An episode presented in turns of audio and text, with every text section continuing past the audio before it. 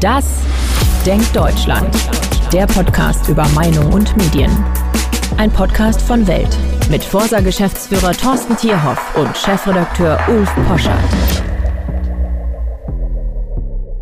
Das denkt Deutschland. Wir sind wieder da. Hallo, vielen Dank für all die freundlichen und zum Teil sogar euphorischen E-Mails, über die freuen wir uns. Äh, die E-Mail-Adresse schicke ich mal gleich vorweg, damit wir das nicht vergessen. ddd.welt.de DDD ist die Abkürzung für was wohl? Das denkt Deutschland. Hallo Thorsten. Hallo, herzlich willkommen auch von meiner Seite. Und damit die Stimmung nicht allzu gut wird, könnte man sagen, wollen wir heute über das allgemeine Sicherheitsgefühl der Deutschen sprechen. Ja, ähm, wir hatten ein paar Wochen lang eine sogenannte Freibad-Debatte für mich. Ich komme ja aus der heilen fränkischen Provinz, ja. Und für mich ist das Parkbad in Sparbach so der Punkt absoluter Idylle. Es roch nach Pommes. Wenn man äh, eine gute Woche hatte, hat man so viel Geld mitbekommen, um sich äh, eine Pommes zu kaufen und war stolz, wenn man vom Dreier einen Körper mal geschafft hat. Und eigentlich war alles schön. Und als wir diese Geschichten aus dem Columbia-Bad reportiert haben, die Videoaufnahmen gesehen haben und dann auch mitbekommen haben, welche Art von ja auch öffentlicher Schockiertheit es gegeben hat über diese Bilder, war ganz interessant in der Redaktionskonferenz, dass egal ob die Kolleginnen aus dem Hochsauerland kamen, aus der sächsischen Ostprovinz oder aber aus dem tiefsten Bayern alle verbanden mit dem Freibad so ein, naja, utopisch ist ein Quatschwort, aber so einen sehr idyllischen Ort. Und diese Wahrnehmung ist tief erschüttert und ich glaube, dass das so viel Fahrt aufnehmen konnte in der Diskussion ist, weil wenn die Menschen das Gefühl haben, dass so ihre Sehnsuchtsorte und Idyllen wanken, dann, dann, dann rührt das an was ganz Tiefes. Es ist interessant, dir zuzuhören, wie du so in der Vergangenheit schwelgst. Ähm, ich ganz persönlich habe etwas andere Erinnerungen an Freibäder. Das hat aber in erster Linie mit meiner Hautfarbe ähm, zu tun. Ähm, ich war immer sehr besorgt darum. Du bist sehr rothäutig. Äh, ja, rothaarig und hellhäutig. und meine größte Bedrohung war immer der Sonnenbrand. Ja, da siehst du mal, wie unterschiedlich. Da bin ich äh, ganz glücklich. Ich hatte nie einen Sonnenbrand. Ich wurde einfach immer nur dunkel, dunkel, dunkel. Ja, wir reden über Sicherheit und wie sicher fühlen sich die Deutschen, ist ja ein Thema, mit dem auch sehr viel populistischer Gram befeuert wird. Und ihr habt interessante Zahlen, wie sich die Dinge verändert haben, was das allgemeine Sicherheitsgefühl betrifft oder auch vielmehr überhaupt nicht verändert haben. Ja, ich glaube, das kann man in der Tat äh, so festhalten. Wir haben gerade ganz aktuell ähm, äh, gestern und vorgestern ähm, nachgefragt, wie fühlen sich äh, die Menschen in ihrer Stadt oder Gemeinde insgesamt ähm, und haben äh, gemessen, dass 80 Prozent der Deutschen, also vier von fünf Deutschen, sagen, sie fühlen sich sehr sicher oder sicher. Und interessanterweise, wir haben vor ziemlich genau vor zwei Jahren für das RTL NTV Trendbarometer die gleiche Frage schon einmal gestellt. Da lag der Wert bei 84 Prozent, also eine minimale Veränderung, ähm, so dass man tatsächlich sagen kann, ähm, es ist in etwa gleich geblieben, das Sicherheitsempfinden der Deutschen. Und es ist auf einem sehr, sehr hohen Niveau generell. Hast du internationale Vergleichswerte? Gibt's ähnliche Untersuchungen aus zum Beispiel europäischen Ausland? Die gibt es mit Sicherheit, die habe ich jetzt nicht präsent, ähm, aber ich glaube, man kann in Anbetracht des hohen Zustimmungswertes ähm, ja sicher sagen, dass wir uns in einem sehr sicheren Land ähm, befinden und dass die Menschen insgesamt nicht das Gefühl haben, dass an jeder Ecke eine Bedrohung lauert. Übrigens ganz interessant, wir hatten ja Anfang des Jahres schon mal eine ganz ähnliche Diskussion nach den Ausschreitungen äh, an Silvester. Das hat die Menschen nach unserem Empfinden tatsächlich mehr bewegt als jetzt die Diskussion in den Freibädern. Wir stellen regelmäßig ja in unseren täglichen Befragungen die Frage, was sind die wichtigsten Themen? Und die Ausschreitungen an Silvester haben tatsächlich eine große Welle nach sich gezogen, vielleicht ein bisschen befeuert auch ähm, durch äh, den Wahlkampf, der zu der Zeit in Berlin stattgefunden hat. Die damalige regierende Bürgermeisterin wollte ja gleich einen runden Tisch zur Jugendgewalt einberufen. Äh, wir haben die Menschen auch danach gefragt. Da haben sie ehrlich gesagt das als durchschaubares Manöver ähm, des Wahlkampfes betrachtet. Aber damals, Anfang des Jahres, haben uns ähm, drei Viertel der Menschen gesagt, ähm, dass diese Dimension der Gewaltausbrüche an Silvester, wo ja dann auch ganz gezielt Polizei und Rettungsdienste angegriffen wurden, dass sie das als neue Dimension der Gewalt empfunden haben. Ja, darüber müssen wir gleich sprechen, weil das ist sicherlich eine der großen Themen, äh, hatte ja auch sehr viel immer mit dem Migrationshintergrund zu tun. Gab es dann unterschiedliche Interpretationen, wie viele der festgenommen waren deutsch. Dann war die Frage, wollen wir da die Vornamen wissen? Ja, nein. Ich finde immer, warum nicht die Vornamen? Und die Frage, die daraus, glaube ich, abgeleitet wurde. Und da gab es ja auch entsprechende Videoreportagen und auch Videointerviews.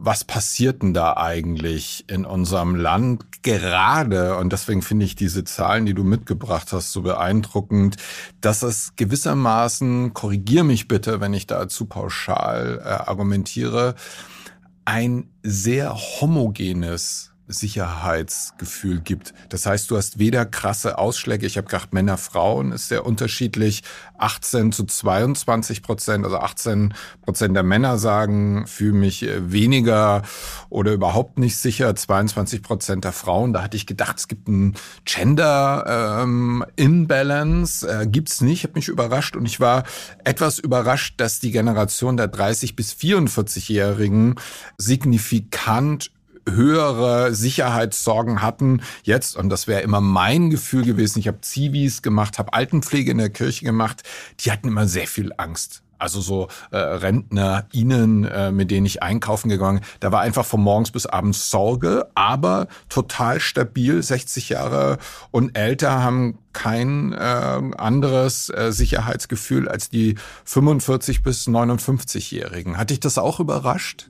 Ja, das hat mich in Teilen ähm, überrascht. Also ich finde es äh, durchaus in einer Weise erklärbar. Ich würde einmal gerne noch mal ganz kurz zurückgehen zu Silvester. Irgendwie damals war eine Interpretation der Menschen insbesondere, ähm, dass es ein rein Berliner ähm, Phänomen ist. Also wir haben die Menschen damals gefragt, ist das etwas, was auch in anderen Großstädten vorkommen könnte? Und da haben uns dann 56 Prozent gesagt, nein, wir, das ist äh, Teil dieser Chaotenstadt Berlin. Berlin hat ja insgesamt in der Republik kein besonders äh, gutes Image, bei den Berlinern häufig auch nicht. Aber das haben die Menschen damals auf ein Großstadtphänomen, speziell ein Berliner Phänomen, ähm, äh, zurückgeworfen. Ähm, wenn wir jetzt das allgemeine Sicherheitsempfinden sehen, dann ist es tatsächlich überraschend, dass es relativ geringe Unterschiede zwischen den Altersgruppen gibt. Interessant in der Tat, dass gerade die 18- bis 29-Jährigen sich sehr, sehr sicher fühlen, obwohl kommen wir gleich noch drauf, die häufiger ja auch ungute Erfahrungen selbst gemacht haben, was sicherlich damit natürlich auch zusammenhängt, dass sie sich zu entsprechenden Uhrzeiten an entsprechenden Orten auch aufhalten und die Älteren, die vielleicht ihre Abende doch eher abends oder vor dem Fernseher verbringen, die werden natürlich mit dieser Art von Bedrohung dann äh, nicht konfrontiert. Aber die Jüngeren, und ich glaube, das da kann sich jeder ähm, zurückerinnern, äh, der das Alter schon hinter sich gelassen hat, ähm, sind unbedarft und erstmal zuversichtlich, sind nicht so stark von Ängsten geprägt. Häufig nehmen Ängste ja im Laufe des Lebens eher zu, als dass sie abnehmen. Das stimmt. Aber da sind wir uns, glaube ich, beide einig. Erstaunlich stabil. Die Älteren in Deutschland kann man sagen, vielleicht leben die auch so, dass sie sich diesen Ängsten so nicht aussetzen wollen. Ich glaube aber, das ist die Rendite der alten Bundesrepublik, sage ich jetzt mal so, in der das Sicherheitsgefühl immer sehr prägend war.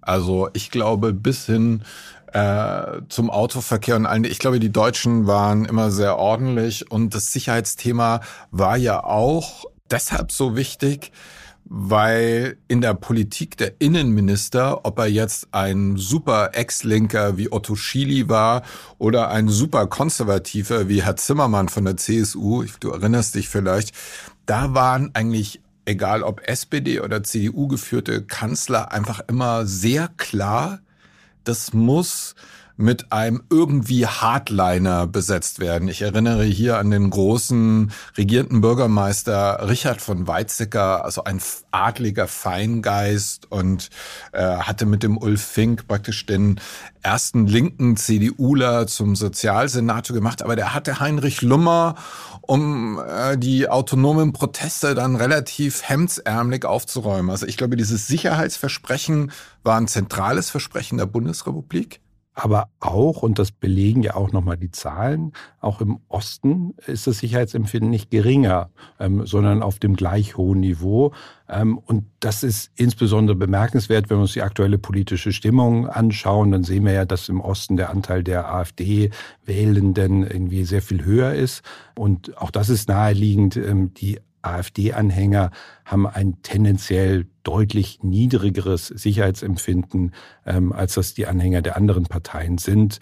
Ähm, Wie erklärst du das? Ja, das ist natürlich ähm, jetzt allein... Kannst du nochmal die Zahlen, weil die sind ja beeindruckend also anders. Die, die, ne? die Zahlen sind beeindruckend anders. Also wir, wir sprechen von 80 Prozent äh, Sicherheitsempfinden bei allen. Ähm, das geht hoch bei den Anhängern der Grünen. Die fühlen sich offensichtlich sehr, sehr sicher. Das ja, da wo sie wohnen, die wohnen ja auch alle in ähm, gentrifizierten äh, Lauchbourgeoisie-Vierteln. Da gibt's ja keine Gewalt. Die sind alle aggressionsgehemmt. Der Einwurf musste kommen. Ich habe damit gerechnet. Also es ist tatsächlich so, 96 Prozent der Grünen sagen, sie fühlen sich sicher oder, oder sehr sicher, also der Anhänger der Grünen. Bei den anderen Parteien bewegen sich die Werte auch im oberen 80 Prozent äh, Bereich.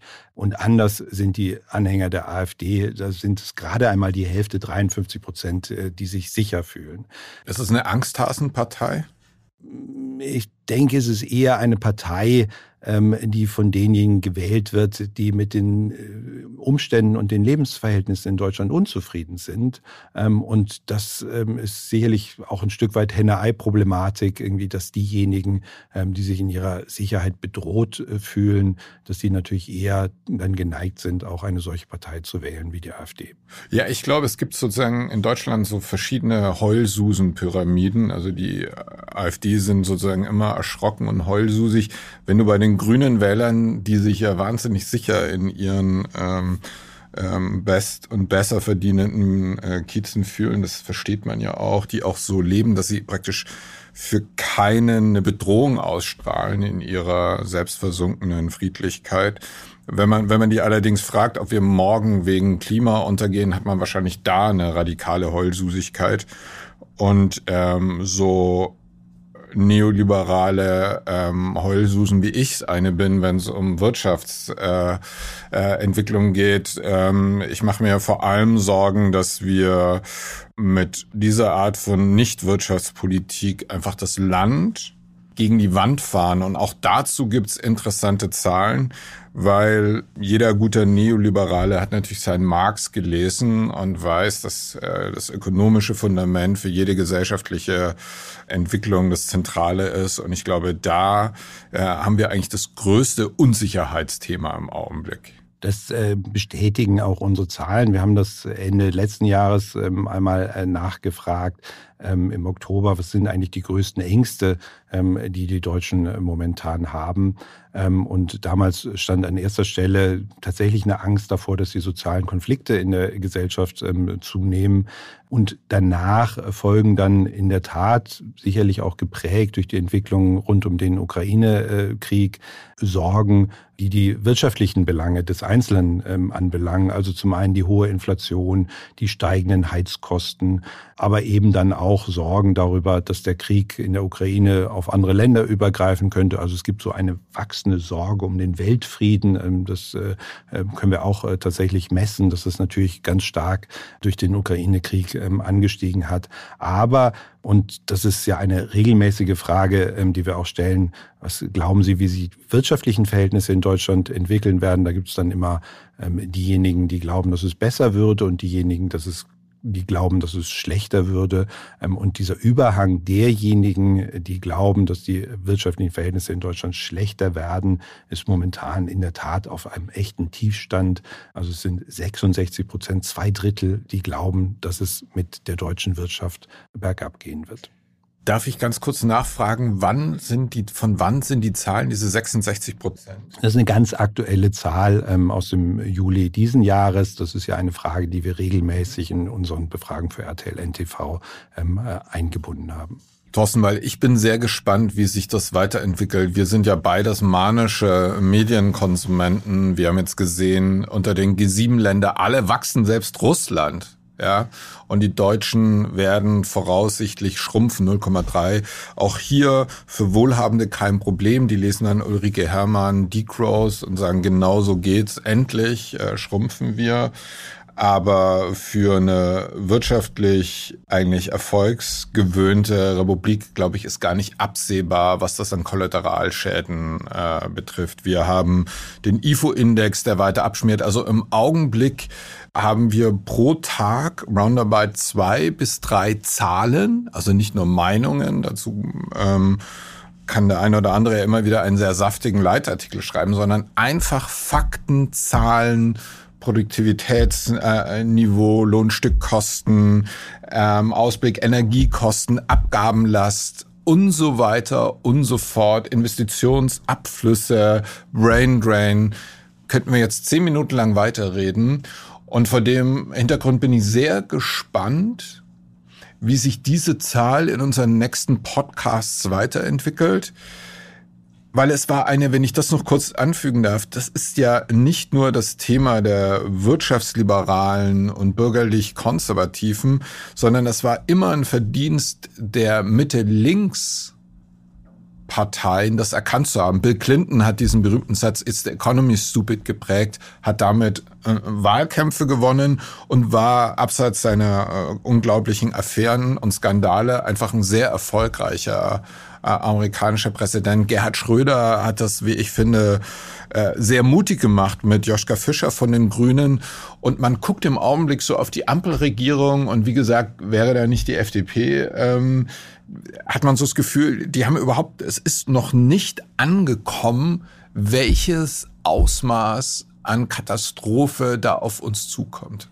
Ich denke, das ist sicherlich ein ganz, ganz spannendes Thema, was vielleicht jetzt an der Stelle ein bisschen weit führen würde, wenn wir es sehr vertiefen. Ich würde gerne noch mal einen anderen Aspekt ähm, reinbringen, nämlich äh, du hattest es angesprochen, die Bevölkerung schrumpft, zumindest was die deutsche Bevölkerung anbelangt, ähm, sind wir eine schrumpfende Nation. Ähm, aber gleichzeitig, wenn man sich die aktuellen Bevölkerungszahlen des Statistischen Bundesamtes anschaut, dann wachsen wir ja. Wir sind bei 84 Millionen, kommend von vor nicht allzu langer Zeit irgendwie äh, nur 82 Millionen. Also wir haben in wenigen Jahren irgendwie zwei Millionen mehr Menschen, ähm, in diesem Land äh, leben, netto. Und gleichzeitig, was nicht stattfindet, ist, dass die Sorge vor der Zuwanderung und der Integration so stark ansteigt. Also das finde ich in der Tat ein sehr, sehr interessantes Phänomen, dass wir trotz enormer Zuwanderung das uns das Thema Zuwanderung, Integration bei den Problemen derzeit in Deutschland nur an einer sehr untergeordneten Stelle begegnet. Es ist ganz vorne ran, es ist die wirtschaftliche Lage, es ist die Art und Weise, wie die Politiker damit umgehen. Das sind momentan ähm, die größten Ängste. Gehen wir aber vielleicht nochmal zurück auf unser Ausgangsthema, weil wir hatten nochmal gesagt, die, die persönliche, die empfundene Sicherheit ähm, der Bevölkerung ist sehr homogen gleichförmig. Es gibt einen, glaube ich, entscheidenden Unterschied und das ist die Frage, wo die Menschen leben. Ähm, wir sehen, dass die Menschen, die in sehr, sehr kleinen Orten leben, in den Orten unter 5000 Einwohner, ähm, da fühlen sich über 90 Prozent äh, sicher. Ähm, das schrumpft dann dieses Sicherheitsempfinden mit der zunehmenden Ortsgröße. Und es sind dann insbesondere die Menschen, die in den wirklichen Großstädten mit über 500.000 Einwohnern leben, die sich nicht mehr ganz so sicher fühlen. Da sind es noch 70 Prozent, die ihre Umgebung als sicher generell empfinden. Ja, ich glaube, wir sind Gemütlichkeitsfanatiker und so wer das dörfliche Leben kennt, wie gesagt, hier spricht ja jemand aus der fränkischen Provinz. Ich weiß, wie unfassbar schön die fränkischen Dörfer äh, sind und dass sich halt jeder kennt.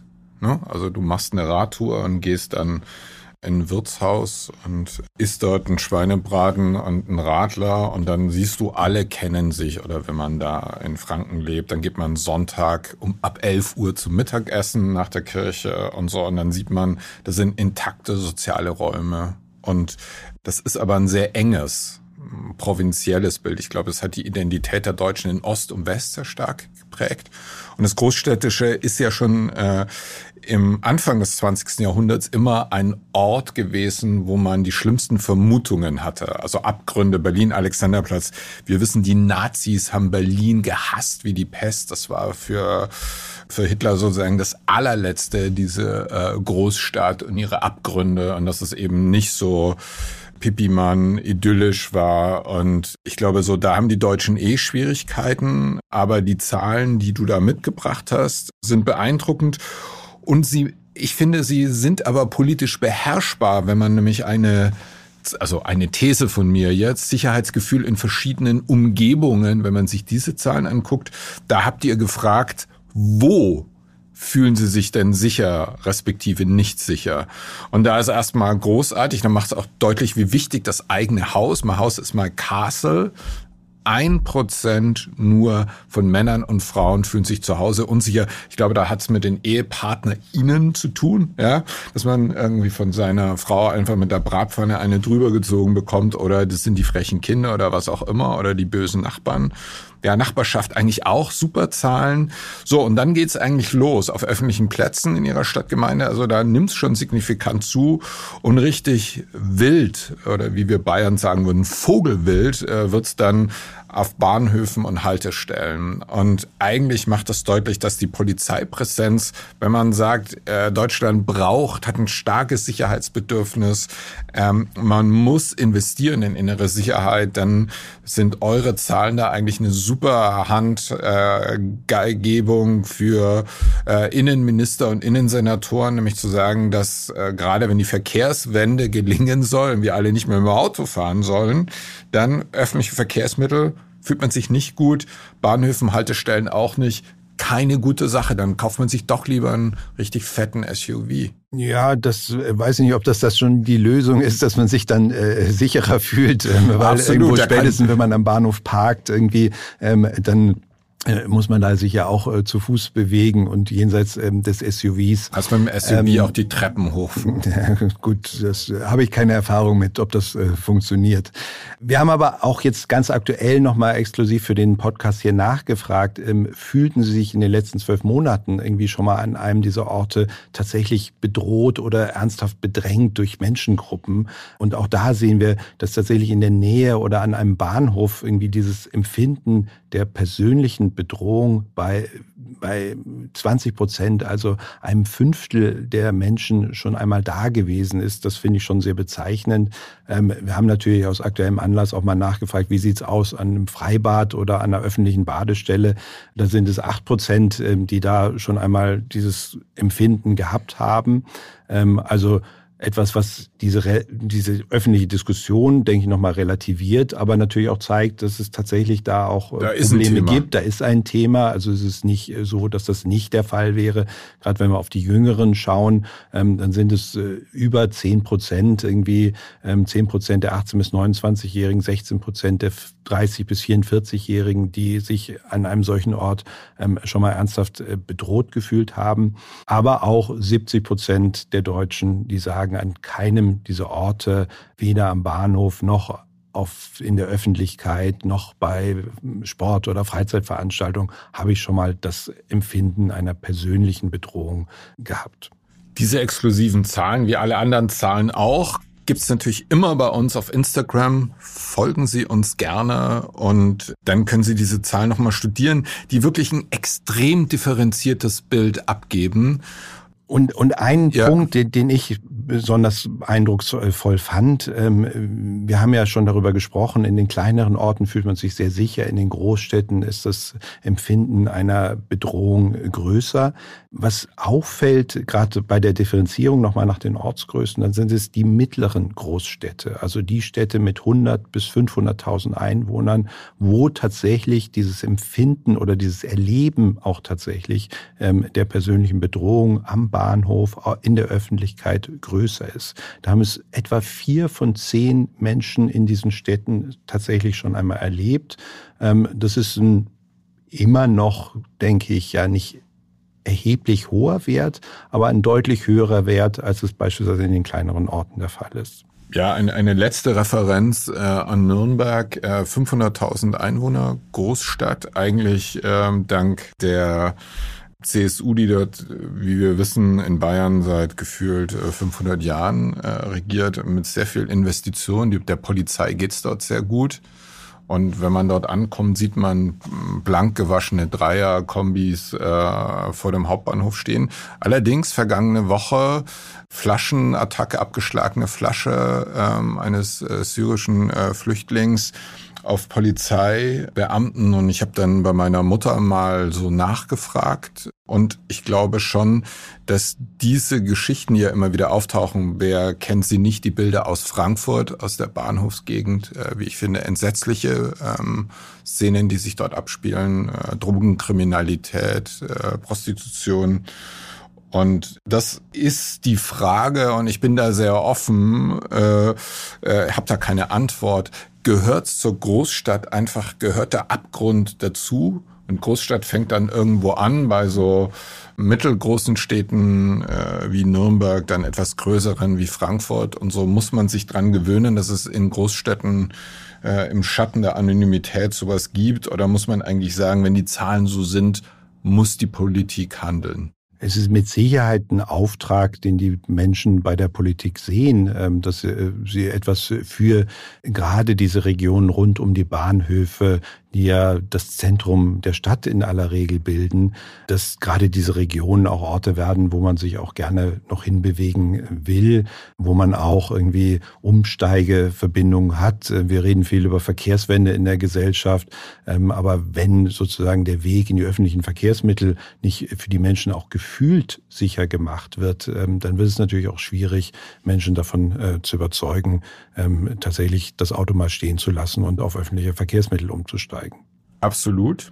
So, wir sind der Meinung, eigentlich ist hier relativ viel sicher, aber wenn die Innenpolitiker aller Parteien unseren Podcast hier gehört haben, dann wissen sie, was sie zu tun haben. Wir machen keine Politikberatung, aber Thorsten, wirklich, für mich war es ein Eye-Opener. Besonders diese Ausdifferenzierung habe ich so äh, noch nie so wahrgenommen. Bin dir wie immer sehr dankbar für die Zahlen und bin unseren Zuhörerinnen und Zuhörern sehr, sehr dankbar, dass sie uns auch äh, diesmal gelauscht haben. Bleiben Sie dran, geben Sie uns fünf Sterne, wo Sie können, empfehlen Sie uns weiter und abonnieren Sie uns. Und ähm, für die, die jetzt in den Urlaub aufbrechen, ich habe gehört, am Strand kann man den Podcast auch sehr gut hören. Ansonsten hören wir uns nächste Woche wieder. Alles klar, bis dann. Herzlichen Dank.